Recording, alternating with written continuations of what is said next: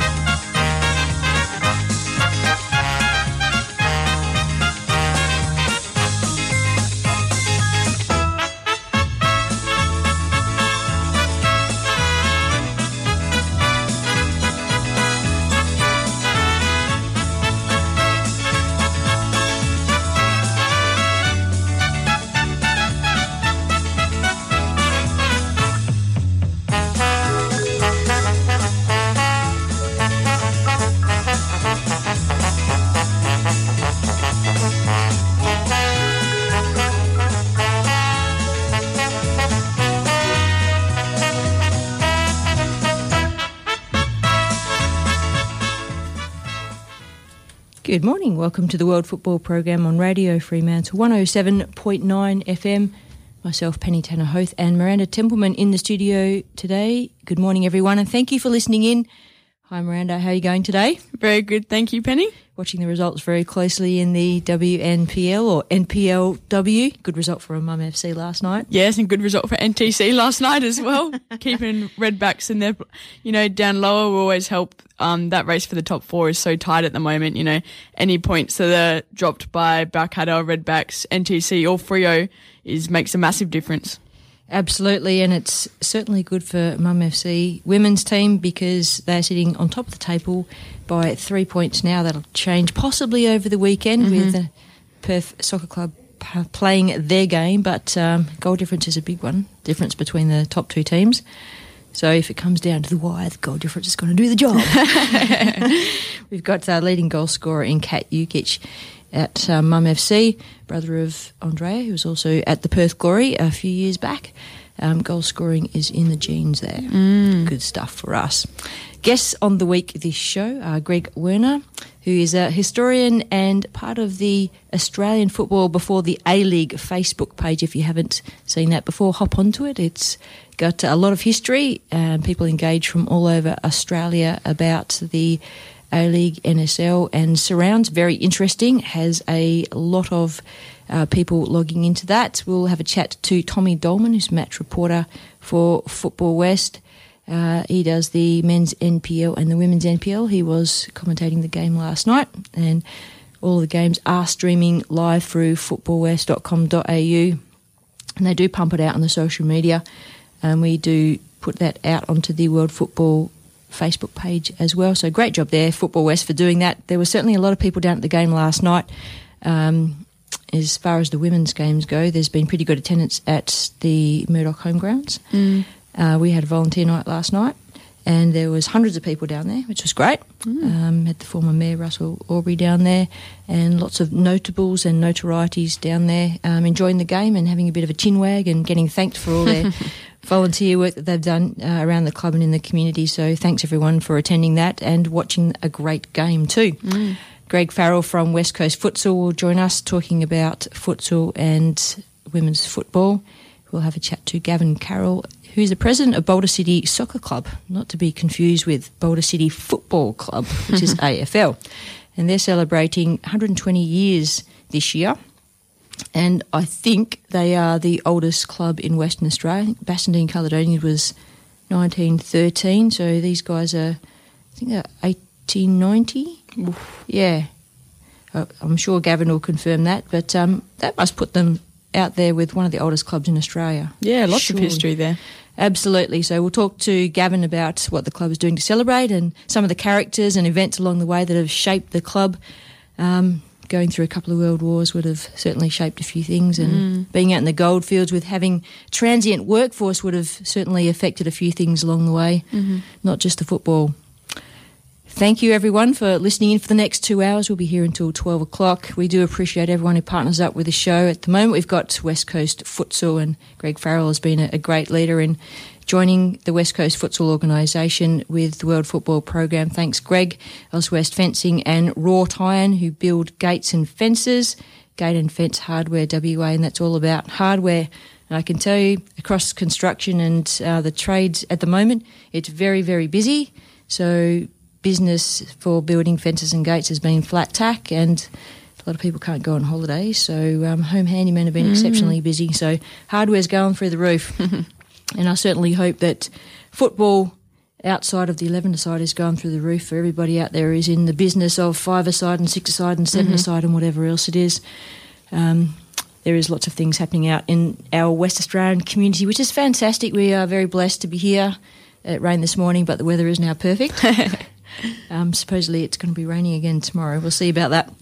Um, just wanted to say that there's uh, when I was listening to the radio on the on the way to work this morning, it just kind of struck me that um, not only are we in a very safe place at the moment in Western Australia, but the connectedness of everything across the world. I was listening to 990, and they they read newspapers from various places locally and across Australia, and a lot of things are resetting and uh, reviewing what they're doing.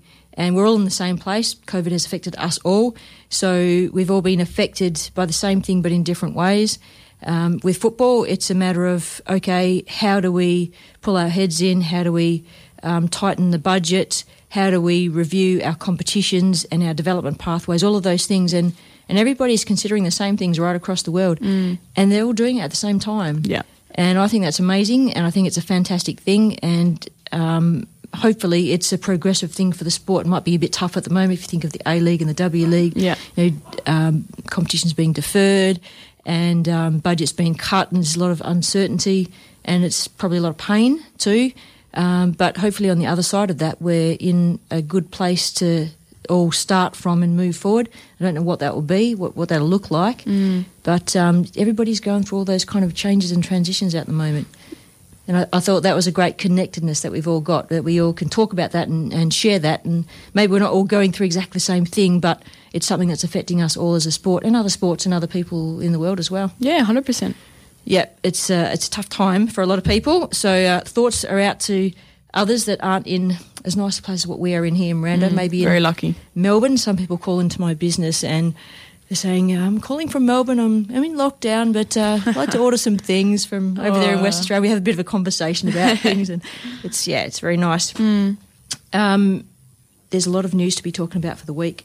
So we'll certainly have a talk about that. Um, that was my moment that I just wanted to share. What about you, Miranda, for the week in football? What's kind of stood out for you? Yeah, you know, as a Spurs fan, I think I'm very, very happy at the moment with the transfer window. We've got both on the men's and the women's side. We obviously just signed back Gareth Bale. He's come back home and on a one year loan deal, and then hopefully we might keep him a bit longer than that. And then on the women's team, we've also signed Alex Morgan, which is a great addition, and I think she'll really be lifting and be working with Alana Kennedy, who's already there, and that should be great.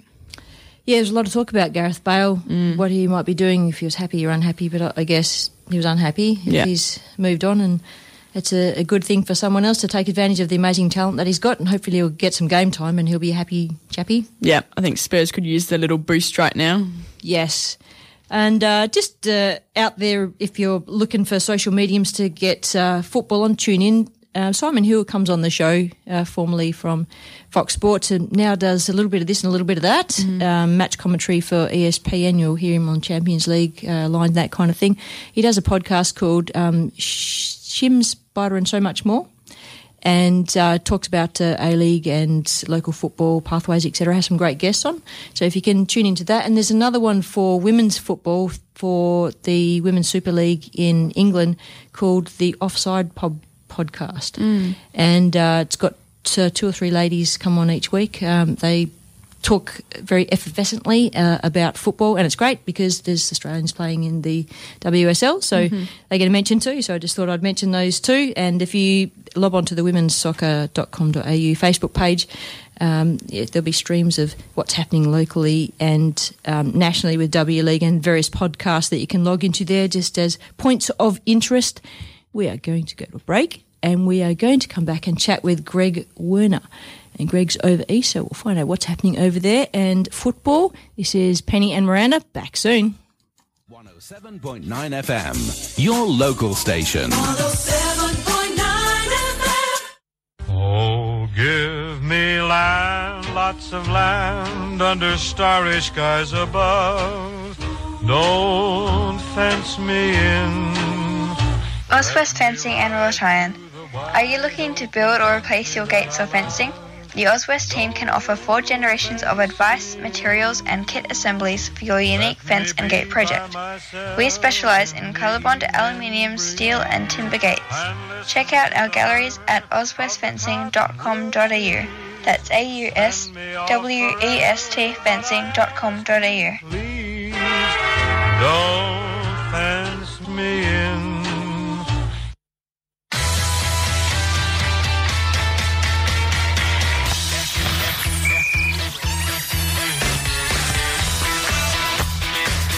West Coast Futsal accommodates for players of all skill levels and ages. With four great locations around Perth, we have a time and a venue to suit anyone's busy week.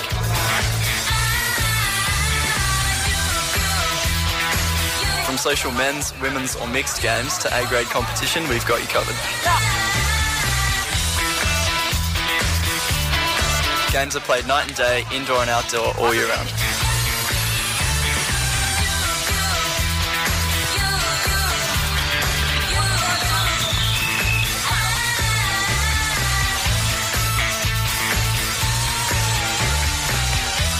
So grab five mates and come down for a game today. The World Football Program is a community program run by volunteers, just like our host station, Radio Fremantle, applies for government grants and sponsorships from year to year to keep us on air. Your support by way of station membership or donation is greatly valued. Contact Radio Fremantle weekdays 94942100 for information on how to become a member or to donate to the station. Thanks for your support. Welcome back to the World Football Program. Miranda and I were just commenting off air about a WA Today article. German soccer team thrashed 37 0 after socially distancing from opponent. Story goes that um, the defending team was going to cop a 200, well, probably pounds or euros mm. fine if they didn't turn up. So they thought that one of the other players had um, been exposed to uh, COVID 19 in some way, so they wanted to socially distance. They didn't want to fall for the match, so they started the match, stood to the side, and 37 goals oh. later, um, yeah, I'm not sure. Yeah, how the teams actually were sitting in the table there, but that was interesting.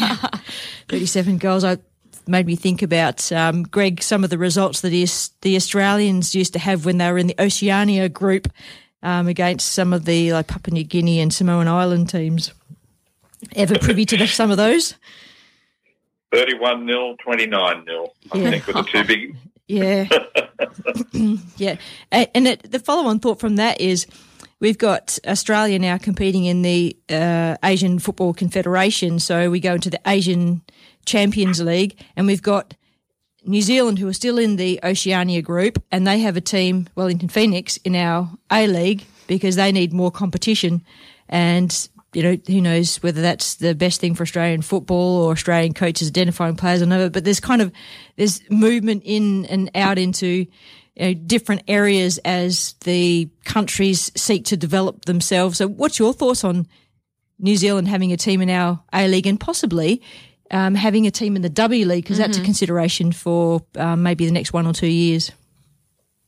Uh, I think we owe it to um, Oceania. Good afternoon, by the way. uh, it, is, it is afternoon in uh, in not so sunny Sydney. Uh, it's cool and overcast here. Um, as far as as uh, yeah, the the nations of Oceania are concerned, I believe that uh, Football New South Wales, Football Australia owes the uh, the Oceanic Confederation um, a real debt in that they uh, you know they were our home for best part of uh, 40 years, and uh, the development that we put into that as as the major uh, competing country really probably wasn't what it should be uh, for one reason or another, and therefore I think going forward, having now abandoned them or just sort of stepped away from them, I think we owe it to them to do whatever we can to uh, to to help not only the clubs but the nations of uh, of the confederation as much as we can. So I have no problem with New Zealand um, clubs playing in in our uh, in our local league. Uh, I know that um, you know there's been uh, plans mooted over the over the decades of going into a, into a uh, an Asian Super League, if you will, so that you know three or four of the, the Australian clubs would play in uh, teams from Singapore and Malaysia and Indonesia in a, in what's supposedly a, um, I guess a, a, a melding and trying to uh, sort of build the club competition up from from this area. So you know I have no problems whatsoever with the, the Kiwi clubs playing here. It's a good point that you bring up when Australia moved out of the Oceania group uh, we were, along with New Zealand, the, the two strongest teams in that group, and it left New Zealand the strongest team, I believe, at the time in the group, and now I guess. So, you know, they're looking for ways to develop their football in their country, and that's stepping into Australia into the A League. And I guess, you know, at some point there'll be other teams that will will become stronger and give them the level of competition they desire. But at the moment, it, you're right it's um, something that they need to do. Like we've stepped into the Asian group. Just on the development thing, um, Miranda and I were talking earlier about how this COVID situation has meant that uh, everybody's looking at their football uh, and look reviewing how things are working, looking at the pathways, all, all those kind of things. What's your thoughts on um, where Australia's heading for football in in terms of well, Socceroos is, is pretty much gone quiet. Um, Matilda's uh, looking for a coach, and that's probably a, you know a couple of weeks away mm-hmm. because well, I believe the W League should be deferred until we have a Matilda's coach, so that that coach can then step into the W League and then identify players. And we need to do that fairly quick because mm-hmm. if they're going to be young players, then we've got a World Cup to be thinking of. We want to identify players and get them into the system and start you know going to whatever play style of play we're going to have, and mm-hmm. I don't know what style that is, but I think in the last few years the Matildas have a style of play, but I'm not sure about the Socceroos. Um, what's your thoughts, Greg, on how we're going towards developing systems from grassroots up to the top level in Australia? Uh, the word shambles springs to mind. um, Harsh. uh, yeah, well, yeah, there, there doesn't, you know, we might have had a, a national curriculum in place, but that doesn't necessarily flow through to, to where the the um, the game really starts. And you know, this is a conversation we've we've had before. It's, it's it starts at the grassroots. Um, you know, players all spend two, three, four years, uh, you know, learning their their trade in the and the very basics that are needed to to build a footballer at local club level. And until we get the coaching structure right at local club level, we're never going to be a, a complete footballing nation. Uh, I've always said, and I've had this argument with a few people, that every grassroots club should have a uh, a, a, technical director, a coach of coaches, if you will, uh, to take the the um, I guess the stress away from mother and father coaches who just do it, you know, twice a week, to give them, you know, a, a sound um, basis for them to, to build their their sessions on, for you know, be it A grade, B grade, C grade, D grade, or whatever, so that the kids learn the basics of the game as they should be taught at every level of the game from from day one. But you're you talking about volunteers, though, Greg? So are, are you talking about a a, an infrastructure at the club that's set up by the club or by FFA mandated to the clubs? What do you mean?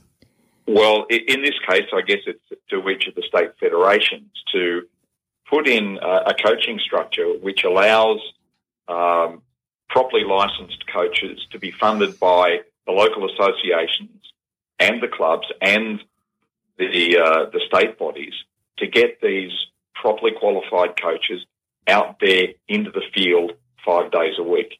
Um, you know, it, it's it's not a highly paid gig. It's, yes, okay, it's a it's it's a part time gig, but everybody that coaches in uh, in football in Australia, apart from the national team coaches, is coaching on a part time basis. Uh, you know, it, it doesn't take that much to to give the proper knowledge and structures to to coaches at a grassroots level. You know, if you if you get at the beginning of the season your your local TD to grab all of the the you know the mums and dad coaches out there to spend three or four nights before the season starts to give them some kind of um, plan for them to work from, then that's got to be a starting point, and it's got to be better than than you know what we have in, in place at the moment, which is you know, dad rocks up because he played the game for for 15 years, and he's going to teach, uh, you know, the six and seven year olds the basics of the game, even if those basics, as he learnt them, are wrong. Yeah. And that's got to be that's got to be remedied before we really can uh, can move on. Do you think that that's remedied by the Football Federation Australia uh, appointing the right people or having a, a right system and then just sharing that system uh, or mandating that system uh, or putting some money into those resources? What do you reckon?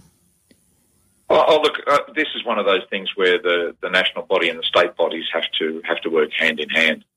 I think um, it's a matter of you know throwing money at the game where the game actually needs it, and that's not at the top end; it's at the bottom end. Um, you know, at the moment, that's that's the area, as we all know, that is that is is and always has been uh, hugely neglected. Uh, so yes, it, it needs, from my perspective, it needs to be mandated that each, even if it's maybe not each individual club, but each association has available to them uh, a properly qualified technical director who is employed to work with the rep teams from that association, but also work with the local coaches. You know, to have a, a, a session with the coaches, you know, once a week uh, or whatever, just to build up their their knowledge base. Yep, I'd, so that I'd be happy with that. So yeah, you kind of like a mentoring system. Uh, I think Football West have a mentoring, a coaching mentoring system. I'm not quite sure what it's called exactly, but uh, we had a coach come out to our club, uh, Murdoch Melville, uh, this week to the 14s girls, and uh, that was Peter Bliss, and he's in the state system, and uh, he's uh, many years ex- of experience, and I thought, excuse me, I thought that his time was very valuable, and it was simply to uh, allow the grassroots coaches to have a look at the way that uh, more experienced and professional coaches operate, so that they can maybe change what they do. And I, I thought that was most valuable, and I was surprised that the offer's not taken up by more clubs here in Perth um, for such an experienced coach or set of coaches that they've got available to them. But uh, I hear what you're saying, and I'm I'm a coach. I do um, young young girls from the age of ten to fourteen, and I, I'd love that kind of mentoring along the way. Someone in my space that could come down where the other coaches are, and um, just have a have a look at our styles and go, well, maybe you could do it this way, or just have a look at how we're doing and We can get kind of a, a different response by doing it this way, and involve all the kids in the activities rather than do your line drills where they're sitting around and talking and kicking a ball. And boy, that sure happens. And you know, just change all those little tips and tricks, like um, like you said about if you you're brought up in a certain way of um, being coached, then you're likely to coach that way, and unless you have gone through some kind of mentoring or coaching qualification that makes it different. So, uh, Greg, just on another thing, I did want to say that uh, Perth Glory have appointed a new coach this week uh, for the men's uh, side of things. We're not sure what's happening with the women's side of things. In Richard Garcia, who's 38 years old. Uh, so congratulations to Richard. He's been involved with the club for a, a few years, um, a professional player and, and also Mm-hmm. Captain. played captain, correct. Um, played for Australia. So uh, it comes with a great portfolio. A very young coach. Yeah. Uh, but then again, Popper was uh, a young fella himself. I think he was um, early 40s, Yeah, maybe. yeah. Yep. Um, and also, congratulations to Carl Veart, who's taking up the job at Adelaide United as well. Um, nice to see uh, grassroots coming back here to Perth Glory. It'll be interesting to see what happens in terms of uh, the budgets and um, collective bargaining that's happening, Greg, around Australia at the moment with um, exodus of players. I suspect the salary and wages is going to affect some of the higher paid marquee players that have been in some clubs, whether they'll stay or whether they won't. It'll certainly affect Perth Glory. Um, we're a little bit further away, and uh, things just seem to affect us more over here, Greg.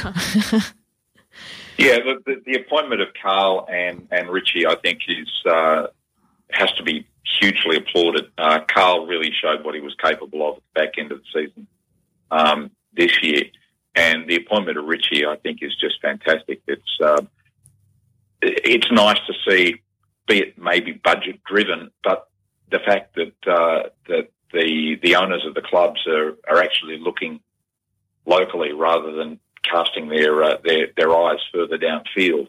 Um, you know, these guys have, have have grown up in the game here, so they know uh, the way things operate. Um, they know what it means to to to reach the top, and you know they they're really able to. I believe will be able to uh, draw on that experience and pass it on to um, onto the players. Uh, Carl's already proven himself at the top level. I think Richie was an assistant at Glory yep. uh, this season, so it'll be interesting to see what um, what he learned under under Popper and how he's able to uh, to bring that to bear with the Glory for the for the upcoming season. Um, I'm I'm really excited about both appointments. I think it's um, you know with um, you know Bimby over here in Sydney and um, you know, we, we're really starting to build a, uh, a coaching base at the at the top level locally. And I'm also buoyed by the number of players um, going out there and getting their coaching licenses. The you know the big one recently is uh, you know is Timmy Cahill going and getting his license Yep. in Europe.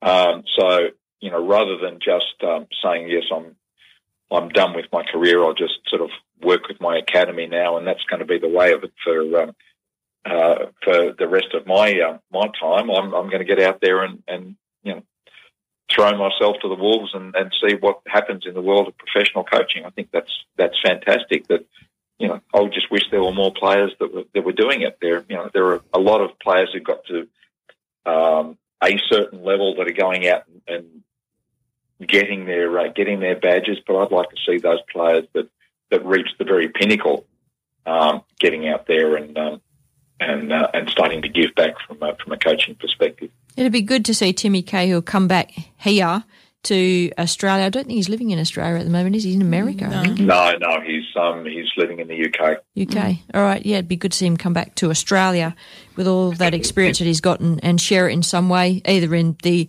uh, FFA or the, the Socceroos setup or Matilda setup or whatever. I have I have no doubt that Timmy Cahill has got a Socceroos um, appointment in his uh, in his plans for the future.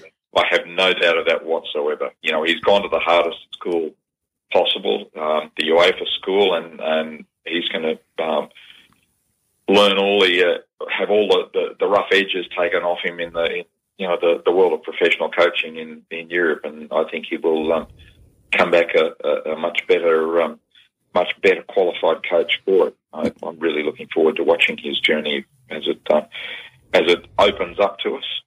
Yeah, and I do think that um one of my coaches has said to me that your football mind doesn't reach its peak until your body doesn't do what it wants to anymore. so I think you know once you um finish your playing career, um you've got all this knowledge that you're still accumulating, and it's you know what do you do with it then? And I think coaching is a fabulous outlet for former players to really give back to the community. Yep. Yeah, and there's, there's just not enough of them doing it. Um, I mean, there, as I said earlier, there there are a number of, of guys that played in the, the NSL and the NPL and to a lesser extent, um, the A League who have gone out and got their their um, B licenses. I notice, but uh, it- it's just like I would love to see them getting out there and, and really starting to, you know, try their hand at, at NPL level and you know seeing seeing what they've got to bring. Greg, do you see that the uh, next round, so to speak, or, or the next season of the A League uh, and the W League is going to be a younger league full stop because of conditions right now? Like the average age of the A League this year uh, across most of the teams was 32 years old. Yeah. Yeah, so it, it, well, it, it, it has to be. It has to be. We're not going to be able to attract the um, the uh, the older players um, purely and simply due to to COVID as much as anything. Getting players out of Europe now is going to be harder. We are going to have to look inward, and uh, with the the drop off in um, the drop off in in uh, budgets uh, and sponsorship you know, people are going to have to look, owners are going to have to look at uh, at developing uh, their their younger players and uh, and bringing them into the system. It's a um, it's a double edged. It's a double edged sword, isn't it? With Fox reducing the amount of money they're putting into sport because of obvious reasons for them. That means that there's less money in our sport that we can then give back to our clubs, which means that the money's going to have to come from other revenue sources, and we know that Australian football doesn't have it. We've lost uh, the Hyundai as major sponsor, Qantas as the major sponsor over the last couple of years. Um, so, know, what we need is a quality product that people will want to either go to stadiums and watch, so they'll pay money to go through gates to watch, or they'll hop online and digital technologies at the moment is just soaring to amazing heights. But how do they make money from that? I mean, that's got to be some kind of way to make revenue. Surely the FFA is going to cotton onto that in some way. I don't know how FFA TV or whatever it's going to be, but um, it's the revenue thing that's slashing the budgets, and the owners of each of the A League club and W League clubs, they it's, you know one and the same, except for Canberra United, of course. Um, then you know they're, they're forking out the money, and they don't want to fork out more money. Um, because they're probably having it tough as well in their Yeah. business, own business, right? So it's all this double-edged sword stuff that's happening.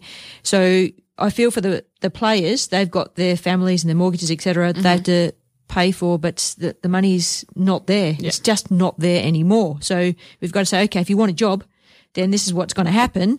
Um, because where else are we going to get the money from? If it's FFA and they're not stepping in yet, but they probably will.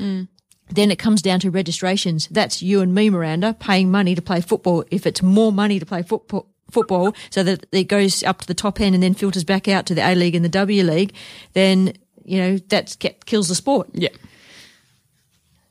Yeah, um, it's yeah. I, I've got serious concerns about the next season and the way it's it's going to shape, especially for the W League.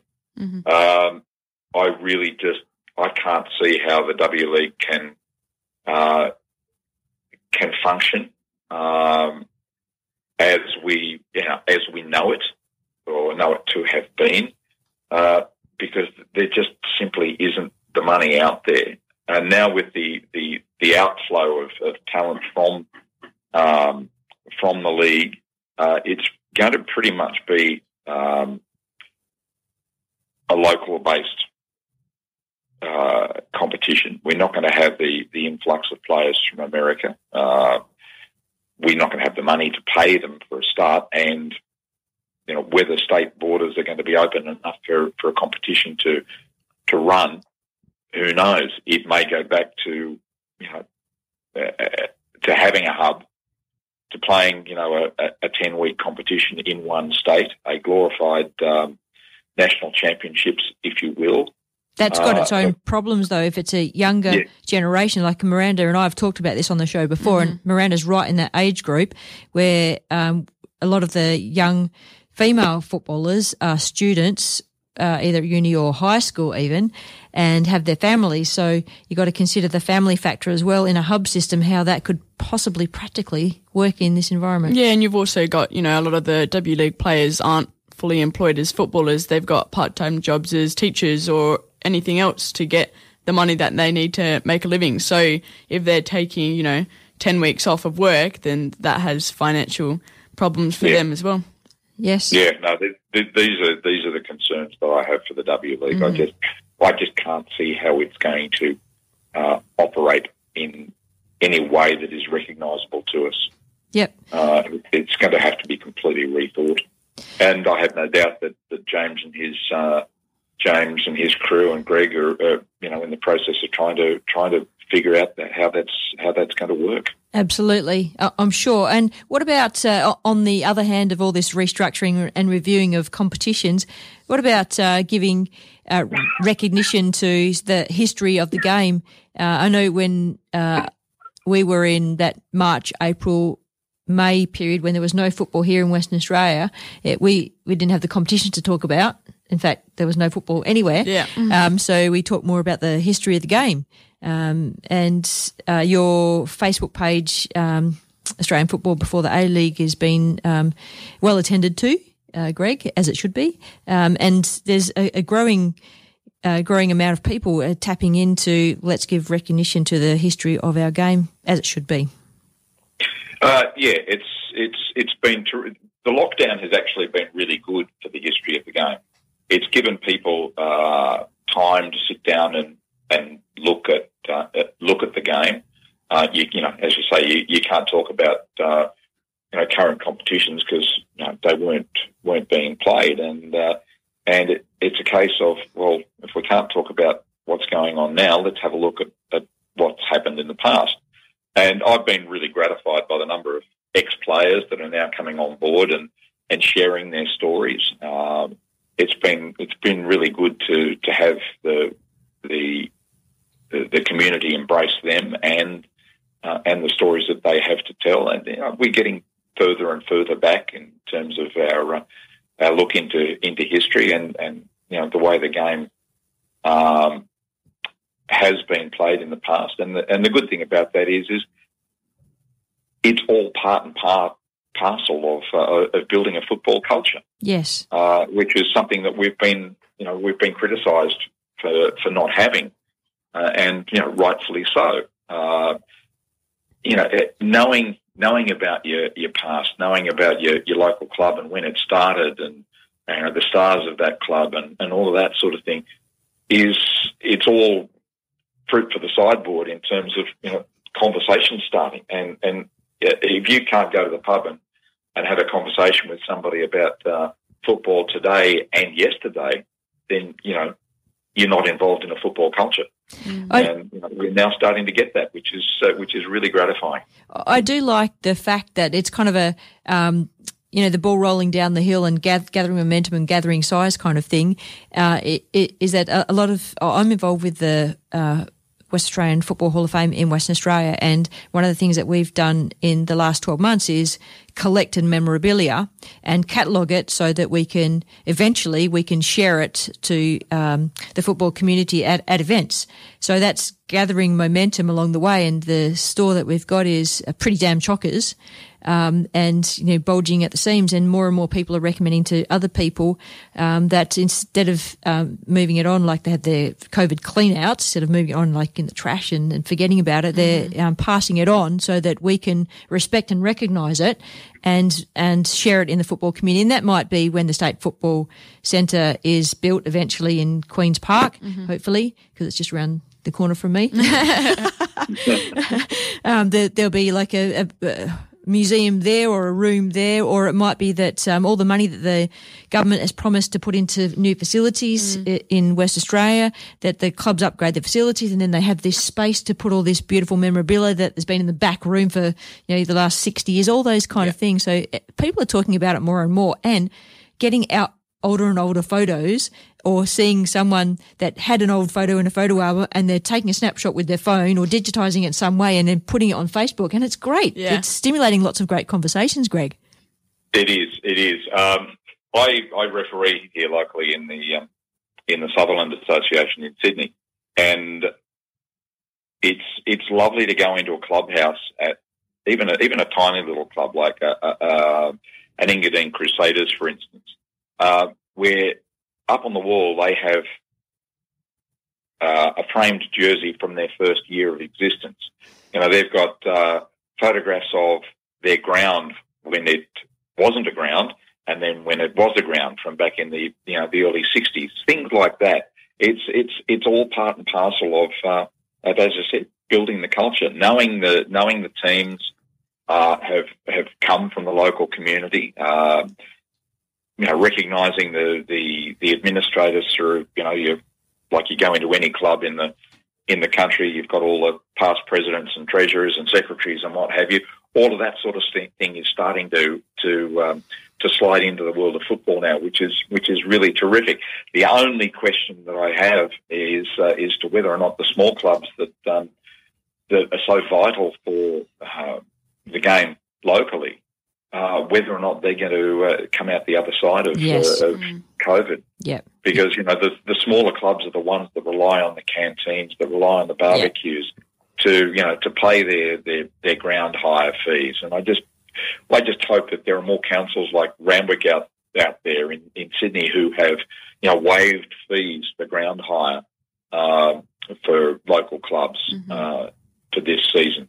Yep. Because without that sort of uh, give and take, you know, there's going to be a lot of clubs just disappear off the face of the map, and that's tragic. Yes, yeah, we had um, been talking about that uh, amongst the Hall of Fame over the last um, few weeks, actually, with um, survival um, of various organisations and associations being in our minds through, um, you know, lack of business with COVID, et cetera, et cetera, and, and how that affects clubs, and then the memorabilia, and you know what we can do to help clubs with that. Um, and we're not sure what the answer is, but talking about it is good so that people know there's, there's support out there. And if they need to reach out, be it to move things to another facility if the club's not going to exist or to buddy up with another club or for it to be stored somewhere, we're just considering all those kind of things because you're, you're darn right. There's a lot of memorabilia out there and sometimes people don't know it's memorabilia. They just think it's junk and it's just been sitting underneath the kitchen bench in a box at the back behind the knives forever. And, you know, all those kind of things happen.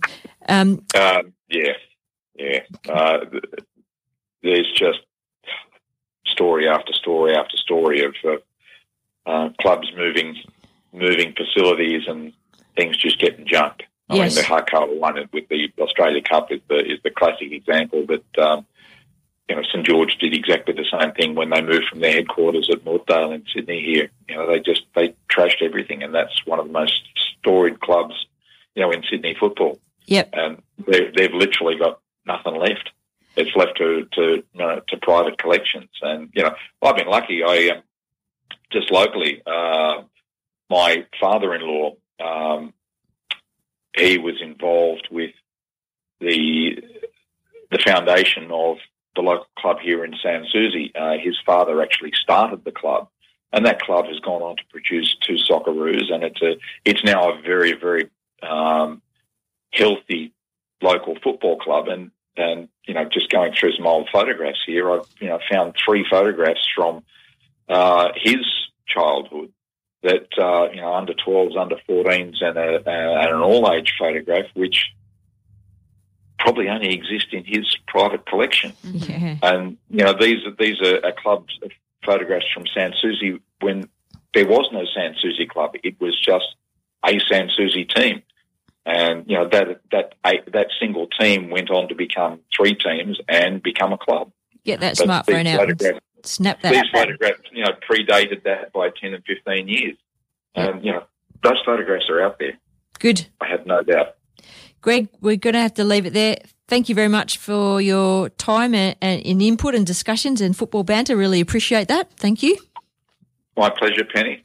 And uh, stay safe and well, and hope the weather's okay for the weekend of footballing activities you've got planned. Um, it, it'll be a nice one. I'll off to referee an under 18s game today, and I've got a 35s and an all age game tomorrow. So it's all good fun. Enjoy. Thanks, guys. Thank you. See ya. See ya. That was Greg Werner, who is a football historian on, on the east side and part of the Australian Football Before the A League Facebook page, which is rolling along very nicely. Loving all the stuff that gets thrown onto the page and Mhm. shared, and it gets shared right round to other heaps of other different sites. And he's right, recognising the history is part of building the culture. Yeah. I really like that. Okay, let's move on. This is Penny and Miranda. We'll be we'll be back talking local football. Blah, blah, blah, blah. I'll say it all over again. Penny and Miranda on the World Football Program, and we'll be back very shortly talking local football with Tommy Doleman. Radio Fremantle, 107.9 FM. Conrad, congratulations on the win. Obviously, it's pre-season, but what did you think of the performance? Um, yeah, I thought it was a pretty good game today. Uh, you know, we're going into the game, haven't had too much practice matches so far, but uh, a bit of a mixture of youth and experience today with some of the girls not back from glory yet. So, uh, pretty good performance from everybody. You know, they all got a run, they all did really well. Uh, I thought Stirling Panthers put up a really good fight and were, you know, much improved over last season. So I think they'll give a, other teams a good run for their money. But yeah, good run out for us and good run out for our girls. What do you What are you taking away from the performance as well? I know you've got quite a few players coming back um, from the glory, and then obviously youth players playing in here as well. So what do you What are you taking from these performances in the night series? Really, that in the night series, yeah, I mean, obviously we want to win. It's a title, you know, that you can win, a trophy we can win. But at the same time, we're trying to give the other girls a bit of a run, see who can put their hand up and take a spot in the first team. Um, you know, today, what, the six or seven, you the younger reserves from last season who got a run out.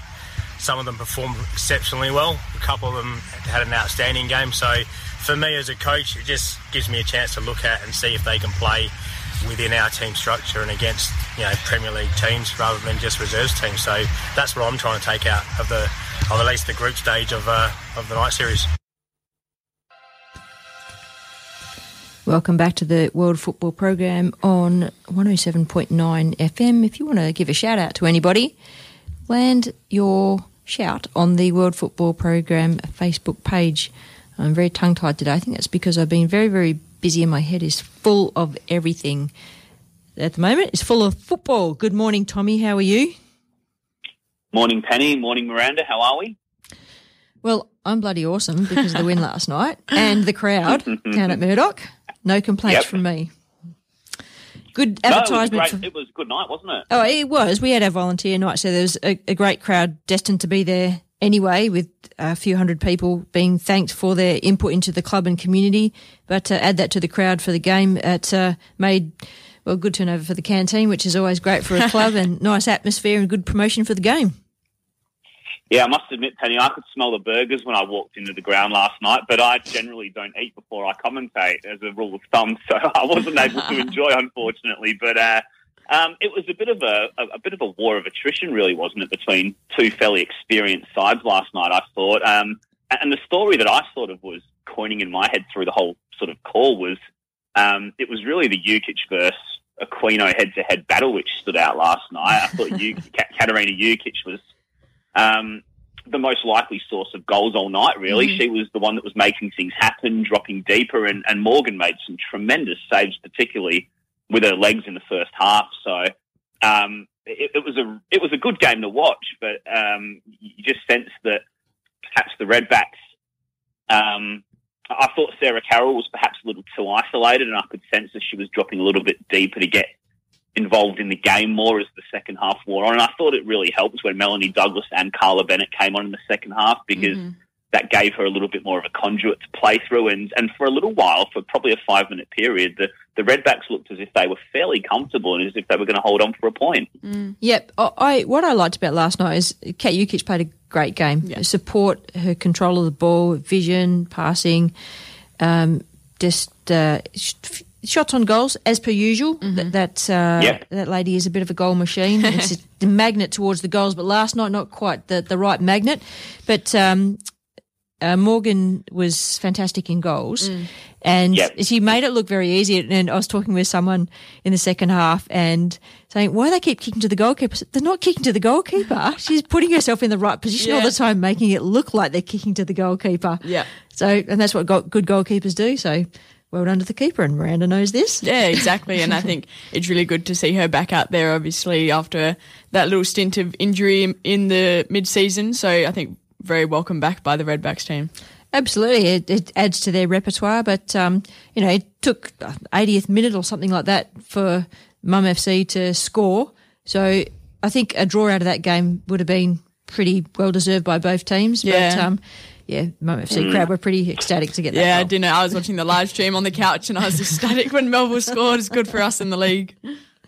Yeah, Yeah, I, I I mean, I, I thought, I thought, um, Mum FC created the better chances on the night. I think they would have probably been a little bit disappointed had they um, not got the three points, given the saves that Morgan did make. But um, it was that sort of night, wasn't it? There was a few shots flying in. Cats obviously never um, short of confidence in terms of trying those ones from long range, but it was just shaping up as that sort of night, wasn't it? Where it was going to be either that moment of real magic, like a 35 yard shot, or a or something from a set piece that was going to go in and make the difference. And unluckily for the home side at the end, they they got that break, that little sort of bobble in the penalty area, and and, and Sadie obviously a nice shot on the turn. It was right into the top corner, nothing that Morgan could do as she flew through the air, and it was a big goal for them really because it just keeps that three point margin over Perth going. It's essentially four points given the goal difference. Yes. Um, so so Murdoch University, Mer- Melville know that six points in those last two games will give them a league title, um, which is which is obviously a tremendous achievement for, for Pete and the team. Um, and for the Redbacks now, I think uh, it's going to be difficult for them now to make the six. Obviously, Balcatta and NTC are playing on Sunday. I think they'll be hoping for a draw in that game to, to keep that fourth spot alive after Fremantle's win on Wednesday kind of gave them a real boost. And, and the Redbacks have got Perth and Curtin to finish the season. So they're going to need to win both games, I think, if they are to uh, sneak into that fourth place. Absolutely. Um, it's it, it's been great seeing the progress of Perth Soccer Club um, at the moment. Right at this moment, there's three points differing the two, but then game in hand, there's another game happening. I'm I'm pretty sure Perth over Curtin will do the business there, and um, that'll put Mm. them back on even points with Mum FC. And it's Yeah. just the last two games of the season. That'll be the killer. Someone's got to drop points. Yep, and NTC are versing both um, Perth and Murdoch in their um, last two games, so hopefully mix it up a bit. we'll have some talking points on the show, Miranda. Yeah, I think I think the I think the respective coaches are going to want you to uh, do them a favour, Miranda. You're going to uh, have to get your own game on in the last few weeks of the season. Yeah. Yeah. um, just uh, moving across to the men's state league, it's that uh, kind of strange competition structure that's set up now with the the top six. Is it? Hang on, the top six and the lower six, or is it just? Oh my god, I'm I'm so Yeah. confused with how this works in the, the state league and then the NPL. Where does it lead in the end to? Uh, Do, do the, the bottom six teams do they have the opportunity to get through to the final against the top six teams? Yes, they do. So what happened was after the 11 games where every team played everybody once, sorry, where every team played everybody else once, the top six went into an upper tier and the lower six went into a lower tier. And then basically out of the upper tier, the top three teams in that mini league, so everybody ta- plays everybody again in that mini league of six teams, and the top three teams of the upper tier go to the top four cup final. And then in that bottom six, there's only one spot available. So the team that finishes top of that lower tier will go through to the top four cup final with the three teams from the upper tier. So it is it is a slightly condensed structure this season, and, and, and it has been met with mixed response. I I think I always take the glass half full approach with these sorts of things. I'm obviously just delighted that we've got a season to, to be able to watch, and I know that there was restrictions based on seasons such as cricket and other summer sports coming in Yes. by a certain date because mm. competitions had to be done by a certain time. Otherwise, summer competitions would run into our next football season, and and nobody really wanted that again. So That's right. um, so I think we. So I think it's it's un, it's unfortunate perhaps that every team doesn't get to play each other twice as per normal. Um, but I think it's making for a pretty good um, competition in the men's side of things. And you're looking at teams like Cockburn and ECU who haven't perhaps had the success that they've deserved over the years, and and for, for having the odd good season or two along the way, because Perth and Bay- Bayswater have normally been so strong over those Yes. 22 or 24 games, and, and they've got a real chance of winning a league title this season. So, um, where there is a slightly different format in the competition, opportunity is also sort of provided for these other teams as well, which I think is, is great in a unique season. It is a unique season, and there are teams doing very well for what whatever reason. I don't know if this is like evening out the resources across the leagues kind of year, um, which has enabled some of the clubs that uh, haven't had some of the, you know, the the wage attractions that the other big clubs have had. So then you know, to amortise a little bit. Um, that it's unfortunate too because they do very well this year. There's no promotion and relegation. Um, Mm. you know, if Mum FC on the men's side of things Mhm. doing very darn well in Yeah. State League Division Two. Go Mum FC. They are. Yep, very happy about that. Um, so next year there'll be a new season. Promotion and relegation will, will be back on. Will it be uh, the balance continues, or will it be a difference again? I don't know. It'll be very interesting to see what happens next year. The movement of players, coaches, and whatever. Yeah, I think it will ultimately come down to res- to resources. I mean, I think cl- clubs are still trying to find their way out of. Um, even though in Perth, relatively speaking, we are pretty much mentally, I suppose, out of the out of the pandemic. Even though we still have to be careful and, and socially distance and everything, um, I, I still think that clubs are still going to take time to come out of the other side. In a sense, they might not feel the pinch just yet while the season's still running and there's still an opportunity to take gate receipts and and and food and drink from the canteens and things like that. That perhaps once it gets to those summer months, um, hopefully the shorter off season with the slightly longer season this time around helps. Um, but I think there's going to be a lot of clubs behind the scenes, possibly towards the end, who are um, who are probably just going to recalibrate, and then we'll we'll we'll see whether the established order sort of restores itself, or whether a team such as Cockburn, who have done really well with their youngsters this season, um, whether they manage to keep hold of all of those um, those players in a sense and, and really build on the seasons to come. Yep. And just to sort of touch on what you were saying before as well, Penny, um, it, it is interesting with the new competition format, but I, I, I, I'll say it to, I've said it to so many people this season. In two or three years' time, when we're all back to normal and the pandemic's fingers crossed a distant memory, I think every, I don't think anybody's going to really remember it. I think it's just going to say 2020 NPL WA and top four cup champions Team X, and uh, and that'll be it. It'll be in the history books, and and there we go. We move on. Yes, absolutely. Yeah, and you know, one of the things about playing a team sport is that the bond that you get with your fellow teammates is one of the reasons you stay at that club or not. So in you know, the lesser resource the financial resources being available in semi-professional football at the moment has meant that um, the club has used other things to retain their membership or players. Hopefully, those things retain the membership or players again for next year, and you know it doesn't cause a big change or transition again. It, it would be good to see the clubs that have done well this year do well again next year. Absolutely, and and uh, and you touched upon it before with the volunteers night at, at Murdoch University Melville um, uh, last night, Penny, and um, and and I've, I'm running at Perth, and um, with their men's and women's have had maybe a couple of double headers this season as well. I, I think the clubs have been creative and not necessarily creative. It's probably the wrong word, but they're they're trying to do different things, um, which I think is great because ultimately, if you get the crowds into the ground, uh, it, it makes for a good product. It creates that awareness. Um, it, also allows for opportunities for clubs to be able to possibly take some more earnings as well. So Yep, no, I think creative is a great word. It, it's the creating a model that is allowing them to capture more of the market, a bit of a revenue stream for the club. I, I think creative is definitely the right word. And we- I was talking about that with a, a couple of uh, people at a game last night. It enables people to go and watch more games through the weekend. Um, that means that Yeah. there's more people engaging with the football community. It's great.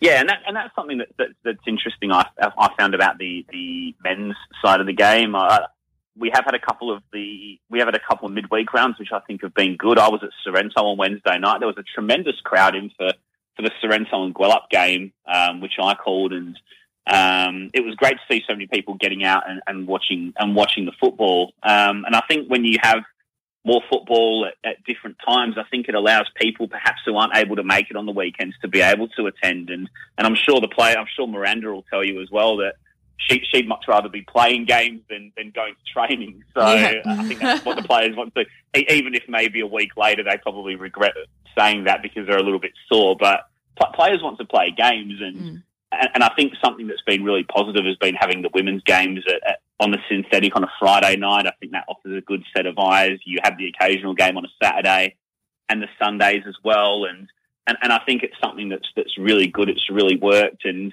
it, it, it's a it's a marginal thing, but I think these marginal things can make a real difference, particularly at this time. Yep, it's helped all the things I think that the clubs and Football West have done this year in terms of uh, changing game times and days and spreading them out, and the digital technologies, the social mediums, all those things have helped promote our sport in different ways that they've needed to this year. That's helped engage the community Mm. in different ways, and I think that'll be good moving forward to next year.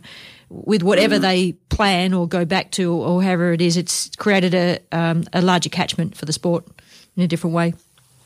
I yeah, absolutely. yeah, I, did want to ask you, um, Tommy, um, with the talk of having a national second division, and Mhm. there is lots of talk about it, and you know, nothing's decided. But there's there's talks of uh, about 30 clubs in in the catchment of the discussion across Australia. Probably none from Western Australia, um, but uh, just having a tier between the National Premier League in each state to the A League um, as a, an interface. And I know that we we really actually have to have one to qualify to be part of the AFC, but we just haven't ever had one. Yeah. And we do Mm. have a pretty awesomely big country, so money is a big thing and resources, especially now. But how do you see as the current NPL structure fostering and developing players and being um, you know, some kind of second division or modifying that, or where Perth or West Australia would sit in that? What's your thoughts? Um, so uh, there was there was the announcement earlier in the week, and and Perth and Bayswater were the two were two teams which were announced as part of the group.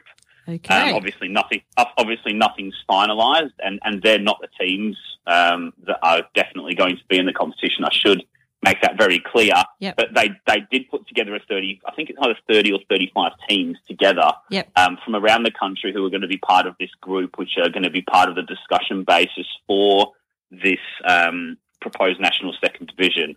Um, if I think, and I think if you, I think it's the AAFC. Um, I think you should be able to find them either on, Yes. on, the, on Yep. Google or on, or on social media, and they've been putting quite a bit of stuff out this week. So it's definitely worth a read. But but at, the- at this stage, it's just a, essentially a consultation group. Um, but it's good to have some WA representation. Um, but in terms of having a second division, I think obviously it's got to be financially viable, and that's the key point in all this. But I, I think it's super important to have that that conduit between the national Premier Leagues and the um, and the and the national competitions, uh, whether it be in the men's and the women's, because I think you see it quite often. You, you sort of have players who uh, are perhaps uh, who are really good at NPL level, but they never really get a chance to sort of progress through the system. And, and I've seen a lot of young players come through during the time. Um, uh, uh, I'll, you, you use sort of Perth Glory as an example. Uh, they made the top four cup final in 2018. They lost to Perth in the final, but the Perth have been tremendous the last few years. But a lot of those kids have kind of um, gone from that Glory Academy and have, and have just sort of popped up at NPL clubs. And, and, and I've sort of thought they're so young still, and, and they've still got an opportunity to develop and, and push on. And I, and I just think having that second division, that, that next level up for those types of players, if they are good enough to be able to go into, is something that would be really positive. And I, I I just think the, the depth. I mean, we've seen how football is obviously the most popular game. The, the depth in the clubs, you would be able to reshuffle that, and you would be able to put a couple of teams up into a national second division without a doubt, be it at men's and women's level. Um, but yeah, I just I, I I just think that it's something that has to happen now for us to grow the game. Obviously, it has to be financially viable because we don't want clubs going to the wall, and that's going to be the key thing out of all of this. But in terms of the stuff on the field and developing players and bringing through that next level and, and building up these clubs as well. I mean, if you're going to have some clubs who are in this national second division and you want to really sort of make I won't. I won't name any clubs in particular, but if you were to have Club X and Club Y and Club Z out of WA in a national second division, and they were to become strong teams, then that can only be, be a good thing for football in the state. So we'll, we'll see how it pans out. There's obviously a lot of water to go under the bridge first, but I think on the field it has to come in. Um, without a doubt, 100%. But I think off the field, there's still a lot of work to do, and I wouldn't be pushing the button if it wasn't financially viable for these clubs to do so, Yeah. in my opinion. I'll have to do some reading of those documents for sure. So uh, it, it's good to hear that Perth and Bayswater have put their hands up, and they're two of our best known clubs in Western Australia for sure. Um, if anyone can get anything together that is likely to be those two clubs. So uh, resources is, is going to be the thing. Um, it's yeah, it's going to be a massive undertaking. But as we said before, Australian football Yeah. is undergoing a, a review and a restructure, and there's money being promised by the government to put down into facilities. So hopefully, grassroots football can grow and increase participation, and whatever other ways it helps with the with the clubs and growing the sport is good. Yeah, so I, I've just I've just bought something that's now off the uh, off the off the web that said the the, AS, the AAFC member clubs have released the full list of 30 clubs aiming to take part in the national second division, and obviously at this time it's a, it's a consultation period as as such, but. The, the group has been calling themselves the Championship, which is which is possibly going to be one of the proposed names for this division. There's one from the ACT, six from New South Wales, one Northern New South Wales, five Queensland, five South Australian, one Tasmanian, two from WA, and nine from Victoria. And, and as I said, it is a consultation thing at the moment. But I, I, just, and there's, like I said, there's a lot of water to go under the bridge. But I, I, it's just nice to see something, some substance, because there's been so much talk for so long. To see some names on an article, to see a group actually really wanting to take this forward. Yeah. Um, I just, I just find the discussion really encouraging. And look, even even if a lot of people are saying we want less talk and more action, I still think the discussion around anything like this is very healthy as we try and build the code in this country. Yes. Tommy, thanks so much for your time today. Uh, appreciate your input as always. Do a great job as match commentating. Keep that up. Thanks, Tony. Appreciate it. See Yeah. you guys. Good luck tomorrow, Miranda. Bye. Thank you very much. See ya. See you, Tommy. Tommy Doleman, match reporter. You'll hear his dulcet tones across the NPL and NPLW games. Do you say WNPL or I- NPLW? yeah, I said M- WMPL. Yeah. I noticed on Football West uh, or Sports TG, or whatever that platform is, it's um, NPLM, NPLW. Yeah. Yeah. Bit strange. There you go. lots of football to be talking about and uh, lots of things uh, to be considered. Draft documents for this, uh, resources, restructure, Mhm. how the league's going to look, uh, appointments of top level coaches. Lots to be talking about now. It's great. We'll be back very shortly talking more football. This is Penn and Miranda on the World Football Program. Radio Fremantle 107.9 FM.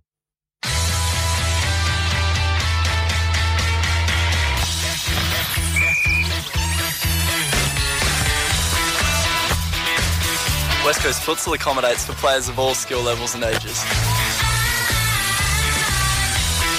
With four great locations around Perth, we have a time and a venue to suit anyone's busy week.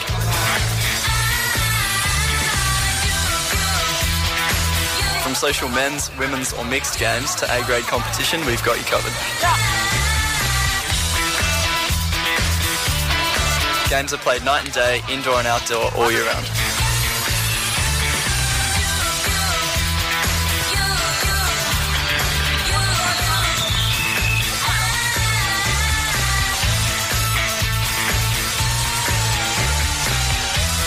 So grab five mates and come down for a game today.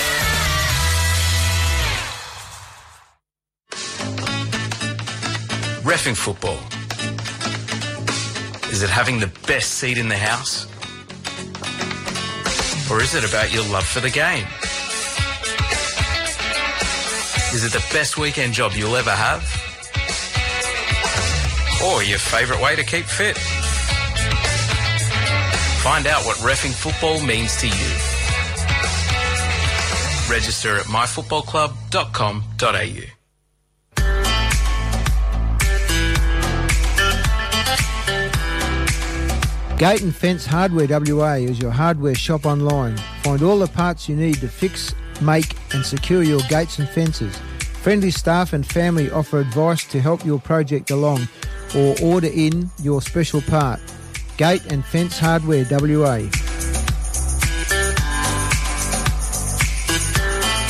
Station sponsor.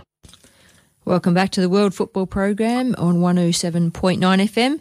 Penny and Miranda in the studio and Greg Farrell on the line. Good morning, Greg. How are you? I'm good. How are you two? awesome. Female power today. Were you at the game last night, young man? I was, yeah. Hiding in the dugout? There's lots of people there, Uh, well, that's uh, for sure. I don't know. I don't know if you'd call it hiding. No. I have a funny feeling people heard my voice around the ground. but Yeah, it's it's interesting because the the way that uh, Mum FC is set up, it's got um, uh, the th- one two one two three tiers, and it was quite full when I got there before the game because of the volunteer night celebrations, and then there's the dugouts down the other end, and um, yeah, when everyone's in the dugout, it's kind of an enclosed area. You can't see anything happening, so I didn't I didn't know if you were there, um, but and I couldn't hear you either. So maybe people down at the other end could because it was quite full. So, but it was a good game. yeah, it, it seemed like a very good crowd, which was terrific for the for the spectacle and, and for the for the game itself for the players. Yes. Yeah, absolutely. It's well, it's kind of what we hope for every game, really, for men's and women's to help promote the football to the community. And uh, there's quite a few people there last night that uh, had come along to a game earlier in the season and uh, brought their friends along this time, which was fantastic. Come from other clubs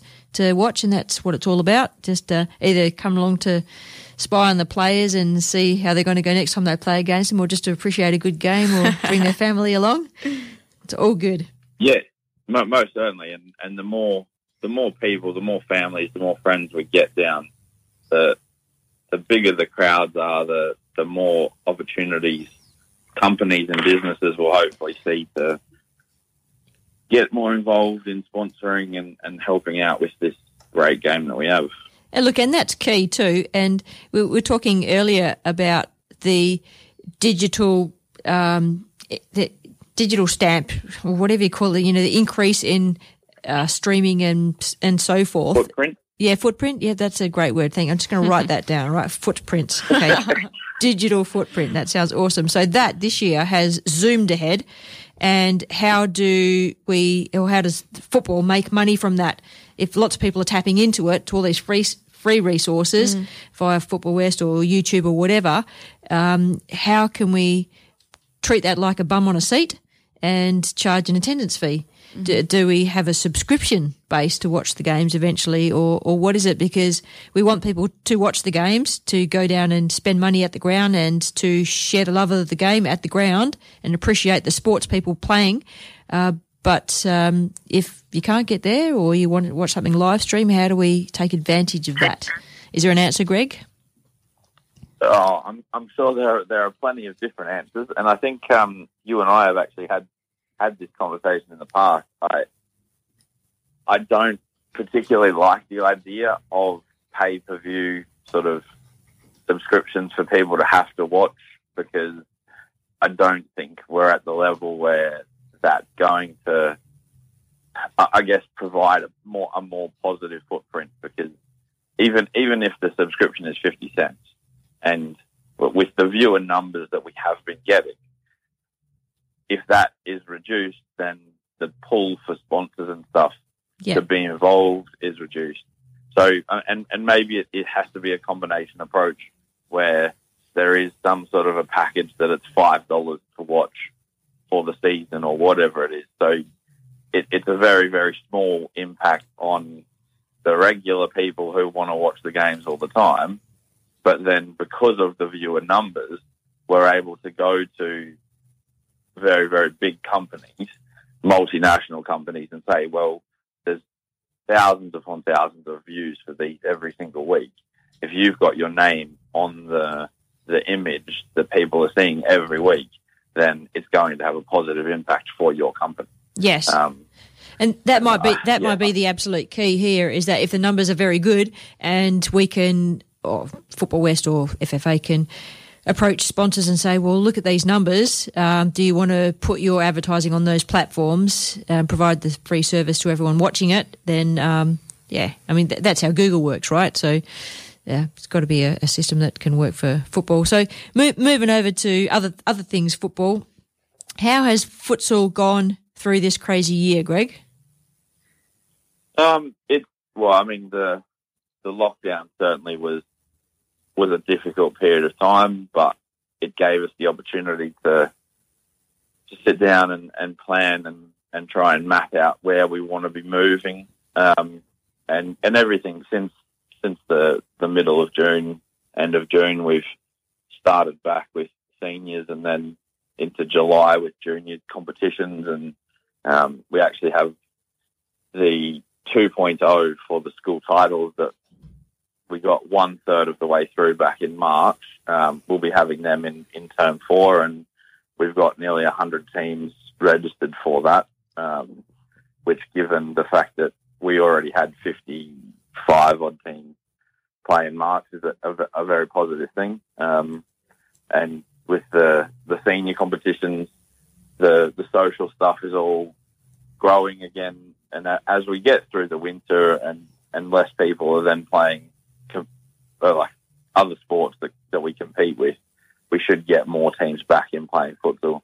And I think that's been a big thing is that because of COVID, because of not necessarily people losing their jobs, but everyone being quite cautious with what they're doing with Yes. their time and their money, um, we have sort of seen it a little bit uh, more competitive with other sports.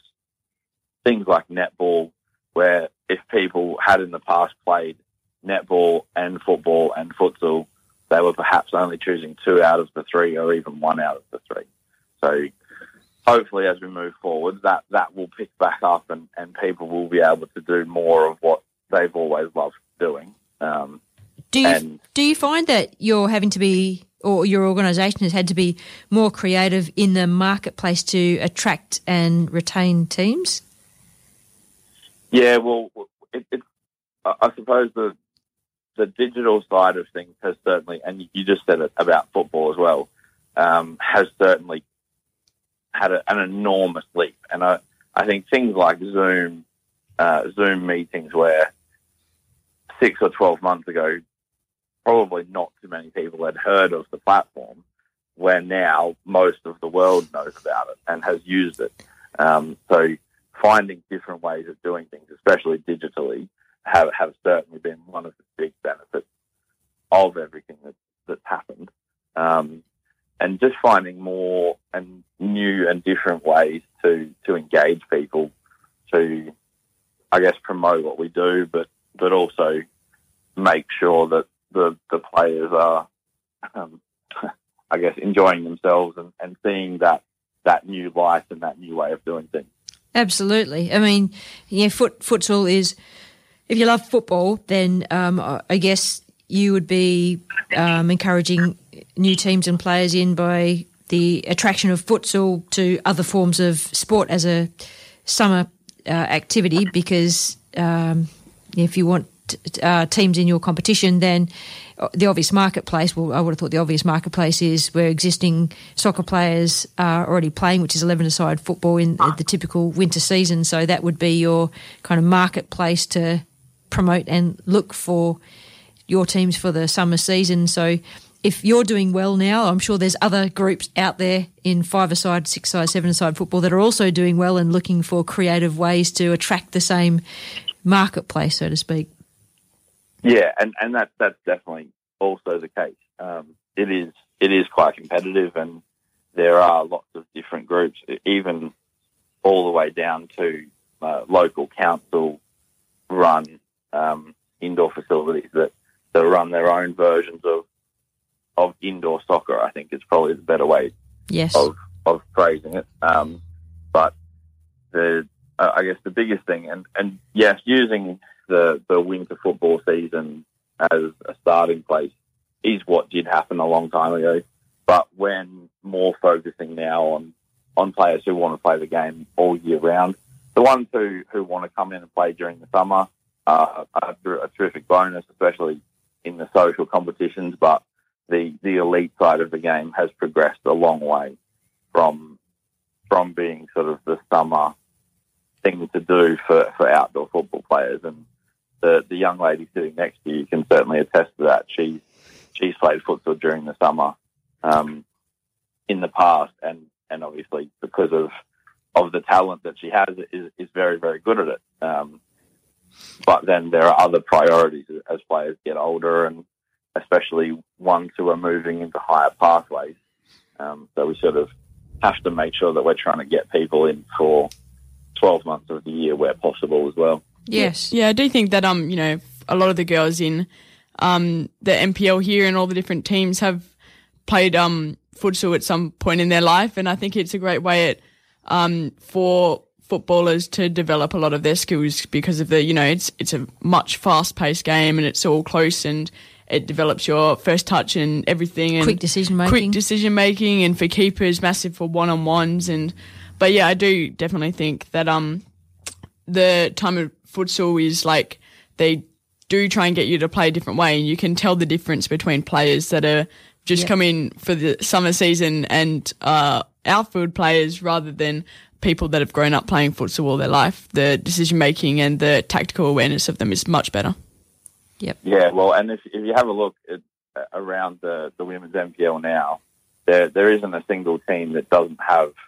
a loss of their first team players that play futsal. mm-hmm. Um, there's probably one or two that um, there is uh, only a small number. Um, but if, if you have a look across the leagues, I reckon the average at any of the WNPL teams would be six or seven of the first team players play futsal regularly. Mm-hmm. Um, so, and, and essentially, a lot of those players have been treating playing futsal and, and training with futsal clubs as extra training sessions per week, which we sort of in WA have fallen behind. Where in the eastern states, the football clubs have been training three or four times a week for five or six years since they first got the NPL. Um, and that hasn't really kicked off over here, um, except with the NCC program. But those players are, are seeing the benefits of getting more touches on the ball more often. Mm-hmm. Um, and, and as Miranda just said, it is it is quite obvious when you look at the, the technique and the tactical awareness of individuals, the ones who have played quite a lot of football.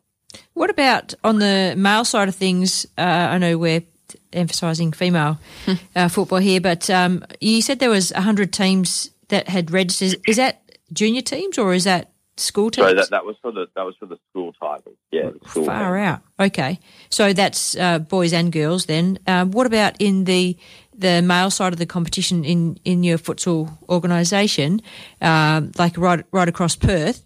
Uh, is there like a heap more men's teams than women's teams, or are they about even? Or give us an idea of numbers. No, there, there certainly is more men's teams than women's teams across the board. Um, at the elite level, it's closer than um, in general, but the I don't know an exact breakdown, but I would suggest it's probably about 65-35. Um, Uh, are you are you uh, talking the, the social? are you talking right across your com- your competitions?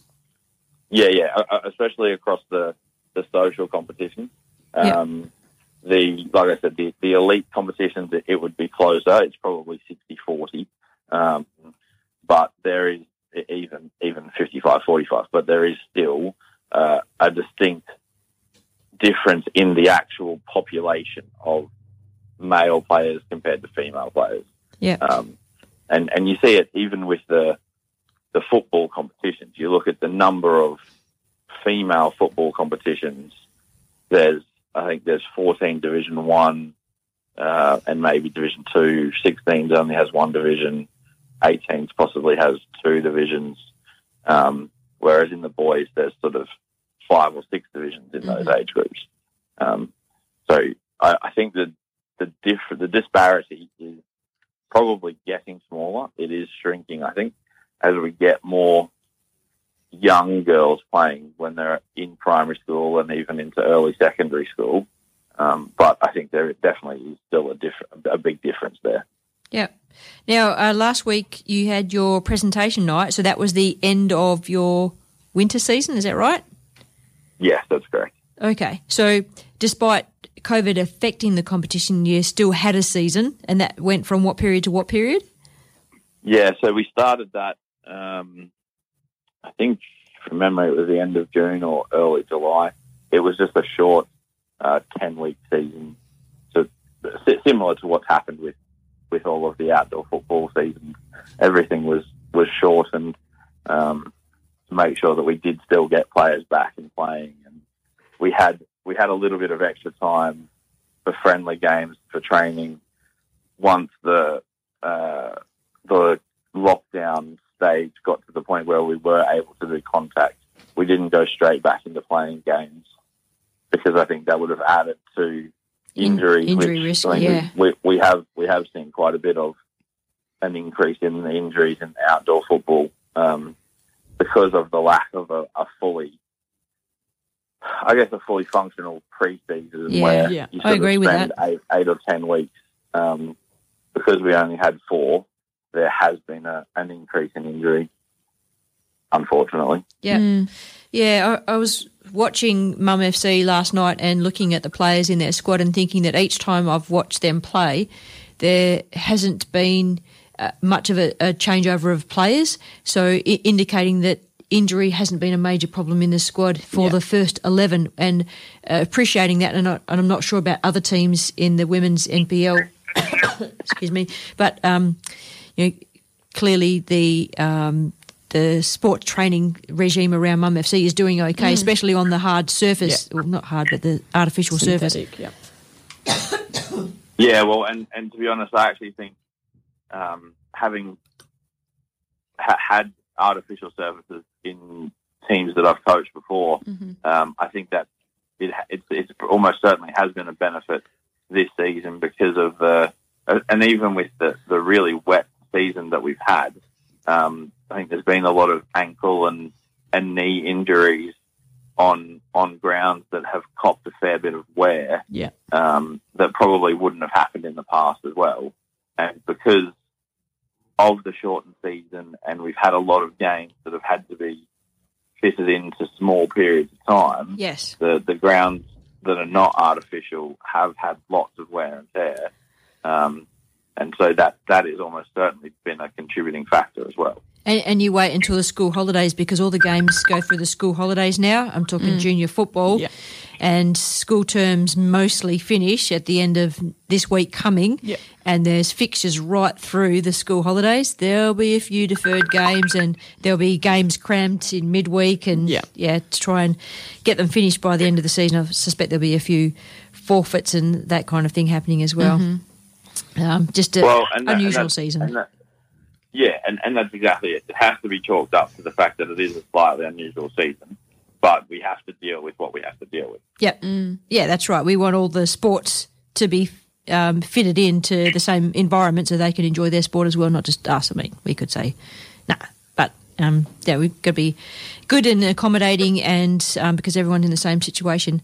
Uh, Greg, we're going to have to let you go. Uh, appreciate your time today and um, the new season starts for West Coast Futsal, so get in touch with West Coast Futsal um, online. And uh, if you've got a team to register, contact Greg through the West Coast Futsal. Thanks for joining us today, Greg. No problems, Penny. Thank you very much. Look after yourself, please, both of you. Have a good See you, weekend. Greg. See ya. See ya. Bye. That was Greg Farrell, the Director of Coaching from West Coast Futsal. Yes, lots of uh, football out there, and it, it seems like although there was a little bit of a, a hit to the competitions in that belly of the COVID, that uh, they've come out of it and zoomed along, and the uptake's been good again. Yep, definitely. Definitely a competitive marketplace too. Five aside, six aside, seven aside.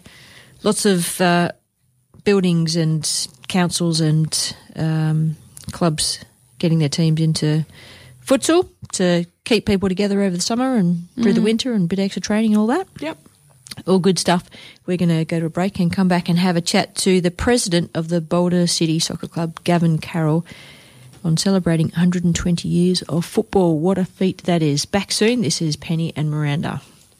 The top station on your radio dial, Radio Fremantle 107.9 FM.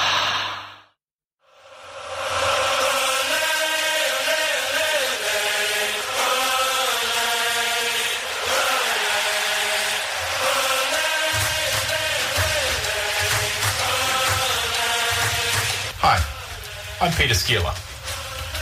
The world is a little different to us all right now. We may be learning to play football with our mates online, keeping in touch by FaceTime, and watching classic matches on shared TV. One thing that won't change is being able to listen to the World Football program on Radio Fremantle. Your World Football team are here every Saturday from 10am to 12 noon. We appreciate your support and stay safe, Australia. We're all in this together.